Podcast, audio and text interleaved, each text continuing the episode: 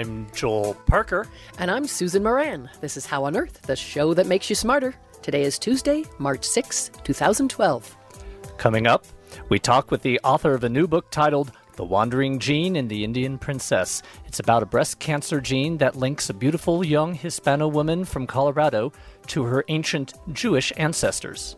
You had a piece of the material world that could connect this very weird culture in contemporary southern Colorado with the struggles of Jews to claim a place for themselves in the Middle East 3,000 years ago.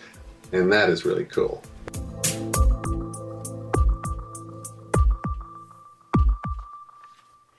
And tune in next Tuesday when we'll look at the Fukushima Daiichi nuclear power plant disaster a year later. I'll interview two nuclear experts Jeff King, a nuclear engineer at the Colorado School of Mines, and Len Ackland, a journalism professor at CU Boulder.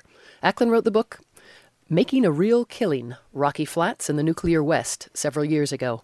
So mark your calendars. Also, for your calendar, the Colorado Science Society is hosting a lecture on climate change tomorrow night, March 7th. The speaker is Dr. Kevin Trenberth, Distinguished Scientist at the National Center for Atmospheric Research, that's NCAR. The talk will be given at Metro State College, Denver at 7 p.m. Wednesday, March 7th in the North Classroom Building, room 1030. For more details, go to coloscisoc.org. That's C O L O S C I S O C dot org. And also for your calendars, uh, next week at Fisk Planetarium on the CU Boulder campus, there will be a talk on Max Goes to the Moon. Some of you may remember that uh, the author of this book, Jeff Bennett, uh, has been on our show a few times talking about not only his kids' series of Max Goes to the Moon and Max Goes Everywhere Else. Max, of course, is a dog, uh, but also an author of other books uh, such as Math for Life and uh, several astronomy textbooks.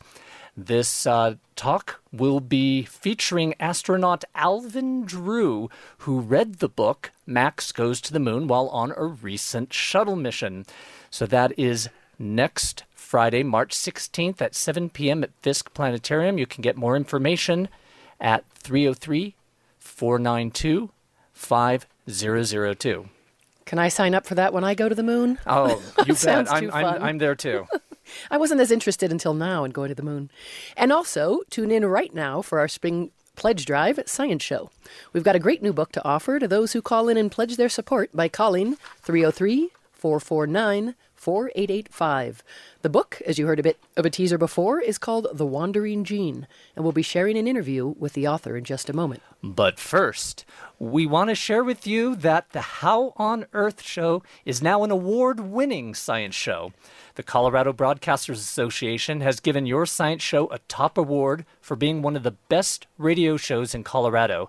And it's an award that includes you, our listeners, because your listening and your financial support of KGNU are what make this science show possible. Isn't that true, Shelley? This is so true. We are so thankful for all of you who listen to the Science Show and give us the inspiration to provide you with great programming about national things happening, international things, and also about local events happening and local scientists. We are so grateful for your support and your attention, and we're grateful for this team of volunteers who come in every week to make the Science Show possible. This book that we're offering, The Wandering Gene, is one of many opportunities that we have to thank you. If you would like a copy of that, you can call us here at 303 449 4885.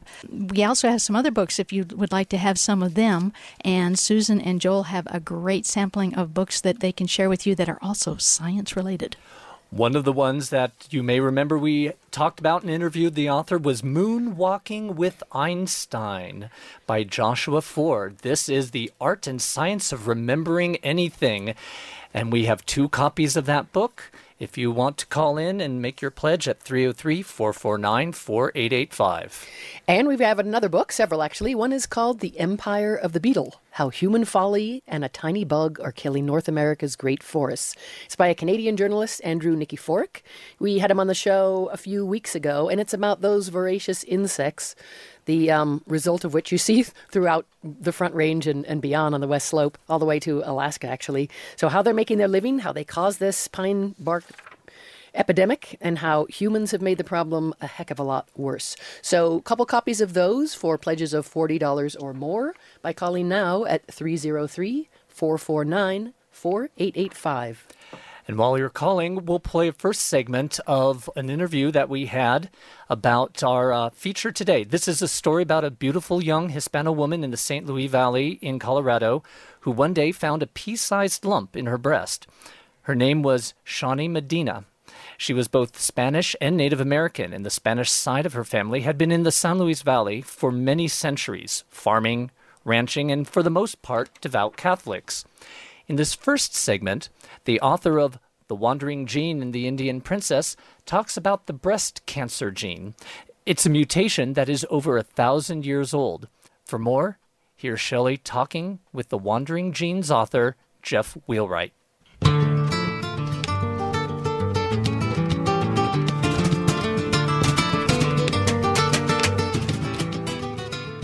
You hear BRCA1, BRCA2.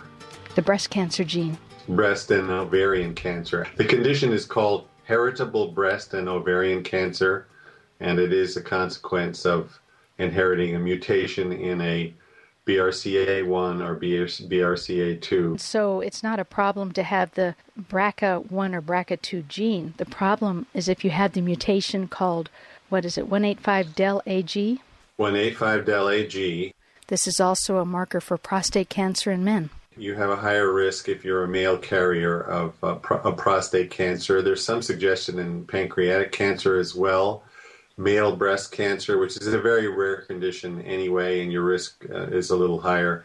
But where men fit into the problem, most importantly, is the disguised carriers. That if you have a couple of brothers in a family and one sister, let's say, and um, she's not a carrier, but the men are, and then the next generation, whoops, you know, you have a bunch of daughters, and all of a sudden you you got breast and ovarian cancer. You say, what happened? Well, you go back and you look at the sort of silent carrier, if you will, the male.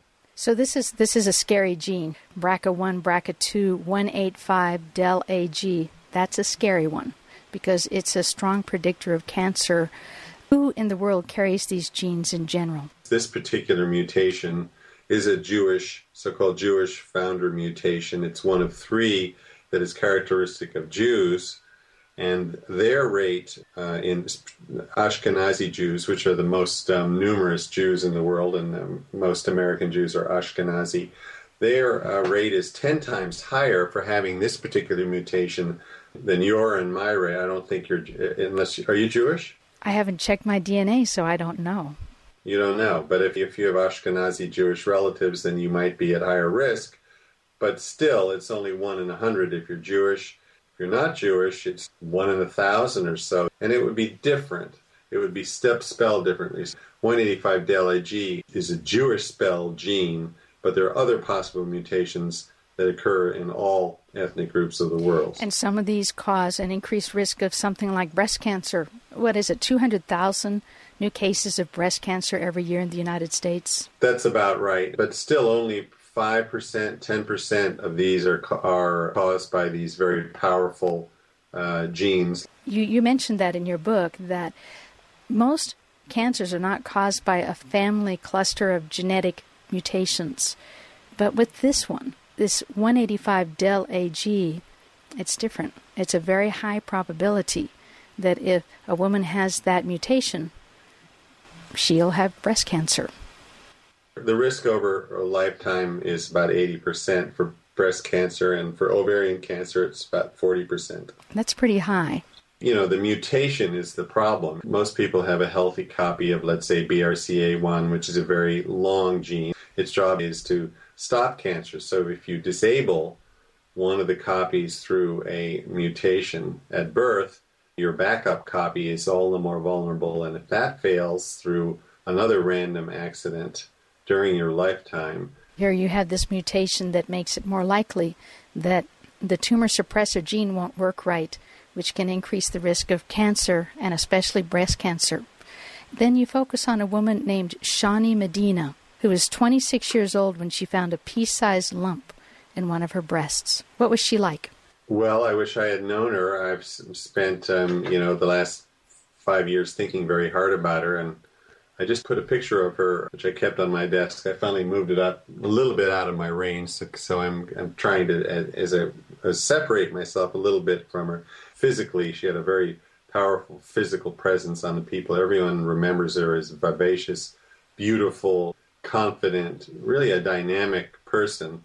Shonnie Medina's family, they're probably the oldest Native Americans who have something besides Native American blood in the United States. They're indigenous, and yes, as you say, and really on two sides. Indigenous Native Americans on, on one side, about about 30% of, on average, Hispano blood is Native American, and the rest is Spanish. They really are, uh, in effect, the original New Mexican colonists from Mexico uh, via Spain. Shonnie was a member of this clan down in the San Luis Valley. There was some emphasis on it's kind of better to look white, have light skin instead of darker, more indigenous complexion. Shonnie and her family, if you, if you met them, they're they're really white. She was really, really quite white. Uh, there's a genetic reason, perhaps, for that. Her ancestors in New Mexico, in effect, would try to marry marry a whiter person than themselves and produce a lighter baby. This was also a society which it was important to be Catholic, and it was a proud heritage to be a Spanish Catholic. And Shonnie Medina had a pea-sized lump in her breast that ended up having this mutation that's known as a mutation that occurs in people with Jewish heritage. How do you explain that? Most probably, what happened is that she is a descendant of Jews in Spain who were forced to convert to Christianity in the in the Middle Ages and even earlier. These are called Sephardic Jews as opposed to the Ashkenazi Jews I mentioned. They're known to carry um, this particular mutation. And so, if, if, they were fleeing the Inquisition, they might be more likely to, to go to the New World, to go to Mexico. Some of them actually maintained their Jewish practices in secret. Uh, those were called crypto Jews. It's almost certain that Shonnie's relatives included people like these.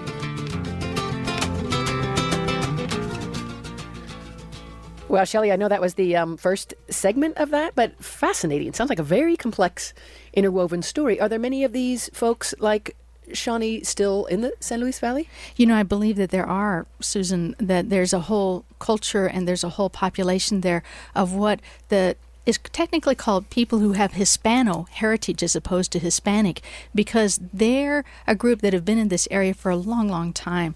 Maybe they're the oldest Europeans that have been in the United States. They've been here longer than practically anyone else, and they married some of the Native American folks in that area. But a lot of them, because of the ethnic and prejudices and the social issues, like Jeff Wheelwright says, they tended to look for people who had light complexions because it gave them a step up in the world, mm-hmm. which meant that their genetic pool was a little bit more limited and this mutation got a chance to get stronger. It's quite a story. And and you can get more details about that story from the book The Wandering Gene and the Indian Princess, which we're offering as a premium for a new or renewed membership to KGNU of $60. If you call 303 449 4885, you can secure your copy of that book.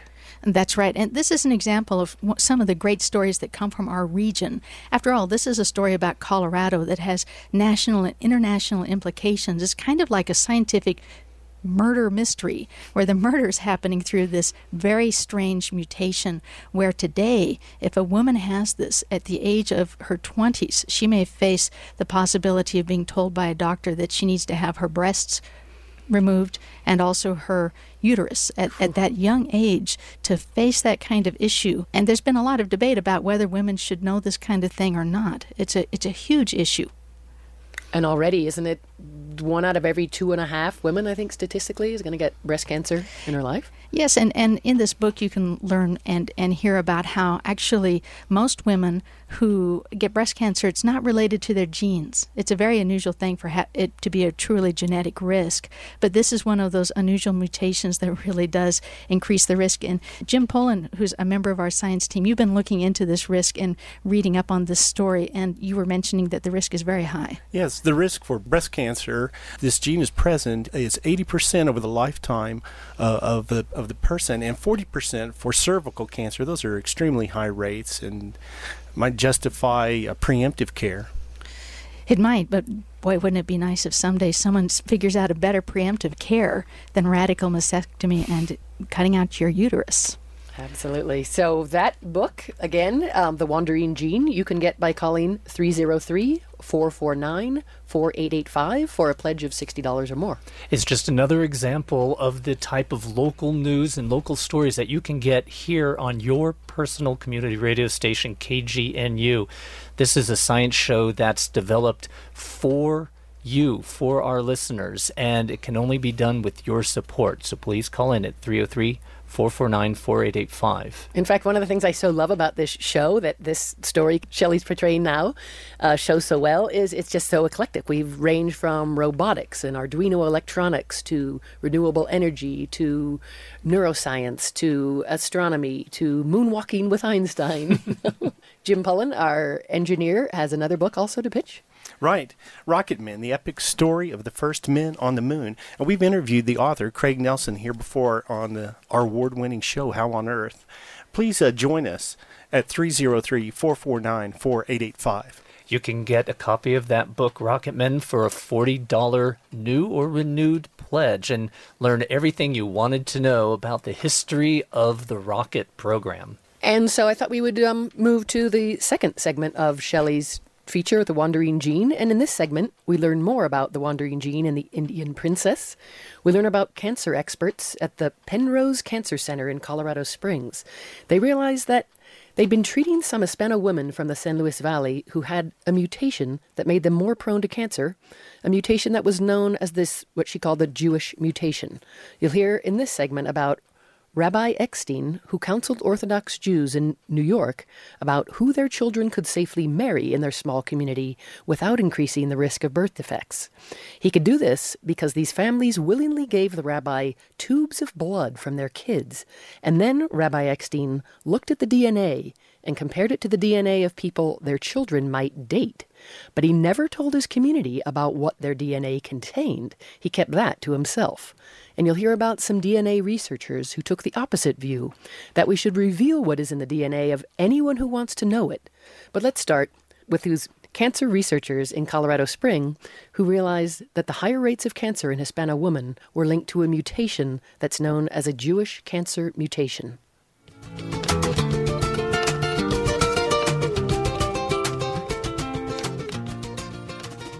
Three or four counselors I work with they were the ones who discovered by comparing medical notes that their breast cancer patients, whom they've been counseling, were one, uh, carrying this Jewish mutation, and two, all seemed to come from the San Luis Valley, have relatives there. So they were the ones who first published this very strange finding that a Jewish gene had shown up in the Hispanic Catholic community. It came really at the very end of the historical investigation of crypto Judaism that there were secret Jews among the original colonists of New Mexico. Sometime in the 1980s, a historian named Stanley Hordes, uh, who was the state historian of New Mexico, put together a pretty strong argument that these practices persisted well into the 20th century. They would have mirrors covered or certain candles being lit on Friday night. These traditions were pretty common in Hispano families, and some families began to regard them with new eyes and saying, "Well, I remember this in my grandmother's house. Is that is that a Jewish thing? It, poss- it possibly was." The genetic finding that you refer to comes at the almost as a capstone, as a you can say as the as the final nail to provide some sort of biological underpinning for this somewhat controversial notion that crypto Judaism survived in you know as long as it did in New Mexico. This shows that well, you know, you can have a cultural memory and also maybe some biological proof. And I write about one of Shonnie's cousins. She has these memories of strange, possibly Jewish practices in her grandmother's house. And she also does carry the, the uh, 185 del gene mutation. You know, it seemed like in that family, after all the tragedies they'd had with relatives dying of breast cancer, finding out that they were Jewish, they didn't even bat an eye. It was kind of like, okay, what do we do with this from a health standpoint, especially? That was their main concern. Most of the uh, people in that extended family were not particularly upset to be told they were related to Jews, but there were some. There were some male relatives apparently who were adamant that this could not be true, and they, as a result, they stayed away from the counseling session. So there's this interesting blend in your story about times that people had to keep their identities hidden, and times where they forgot their identities, and times where it was very important to find their identities again for all kinds of reasons, including their health.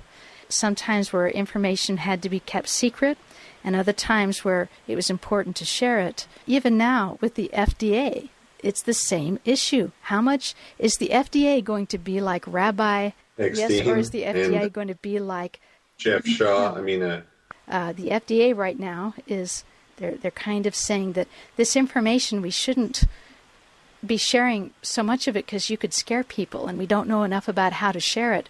So you have groups like you listed them, 23andMe. Oh, the on the online consumer um, gene testing. It's fun to look into your ancestry, but then to get a health profile, what your disease predispositions are.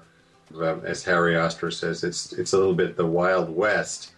People can be misled if they don't have proper genetic counseling. The science is at a stage of immaturity, much more, I think, than, than people realize. With the exception of these pronounced single gene conditions like heritable breast and ovarian cancer, cystic fibrosis, Huntington's disease, these conditions and the genetic test for them have been around for 20 years. But heart disease, your risk of Alzheimer's, the genetic knowledge about this is still in the infancy. And so, gene testing companies that you can sign up for and get, and get a profile without a proper genetic counseling session, yes, the FDA seems to be trying to, to rein these in.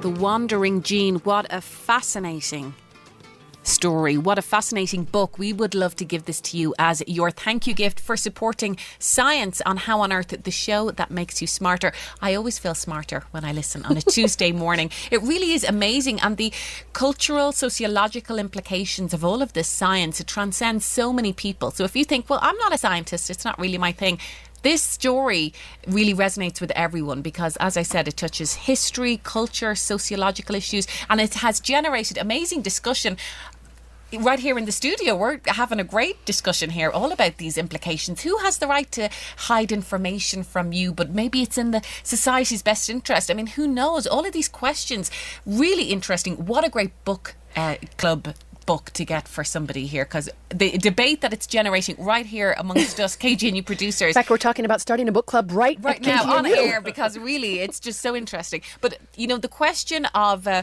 whether or not to support KGNU that is without doubt, the answer of that to that question is, of course, yes. Now, particularly because we actually have a challenge. I don't know if we've even mentioned this yet. For science and for Alan Watts, we need to hear from 30, 30 new or renewing listeners. Now, this is until 9.30, so it's going to go for another half an hour until the end of Alan Watts. We need to hear from 30, 30 new or renewing listeners. If we do, the Lewis Singer Fund will pitch in an additional $2,500, which is a huge amount. It's only going to happen when you go to the phones. Won't you support this award winning show that has been put on for so many years by tireless, dedicated, professional volunteer producers giving of their time, giving of their passion to share these amazing stories with you. Be that next caller 303 449 4885. Oh, we'd love to talk with you more. We have a few books that we're going to mention, and then we're going to thank some callers, and then we're going to go to Alan Watts because it's 9 o'clock. You're listening to KGNU Boulder, Denver,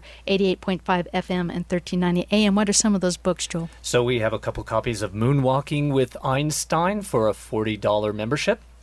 And we have a single copy, going fast, of Rocket Men, the epic story of the first men on the moon. And we already mentioned Empire of the Beetle, a couple copies of that. And when we haven't mentioned yet, but we interviewed the author a few weeks ago, Alexis Madrigal, is Powering the Dream The History and Promise of Green Technology. You'll learn things like way back in the 1800s, solar power and electric bicycles and motorcycles were actually booming. So, fascinating book for a pledge of at least $40. And uh, we have a couple thanks that we would like to give here for uh, memberships. We have uh, Joe, who uh, called in and will be taking the book. Uh, also, Cecilia, who uh, increased her monthly pledge uh, because she loves the Tuesday shows so much, in particular, How on Earth, Alan Watts, and several other shows. So thank you both very much for your support. And we have Christopher Dugan to thank as well, who called in from Denver, and he is giving us a suggestion. He says that he likes to listen to the news.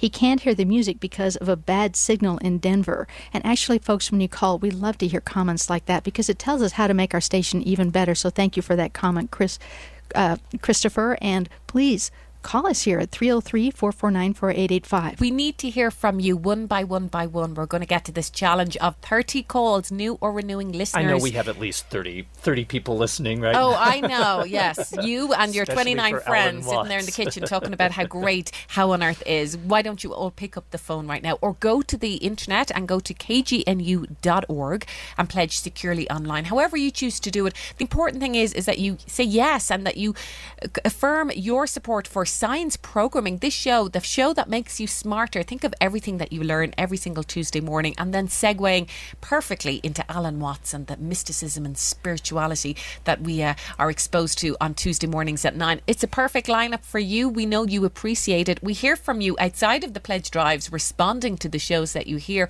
Right now, we're asking you to respond in the form of a pledge and get us to this challenge this morning 30 new or renewing listeners by the end of Alan Watts.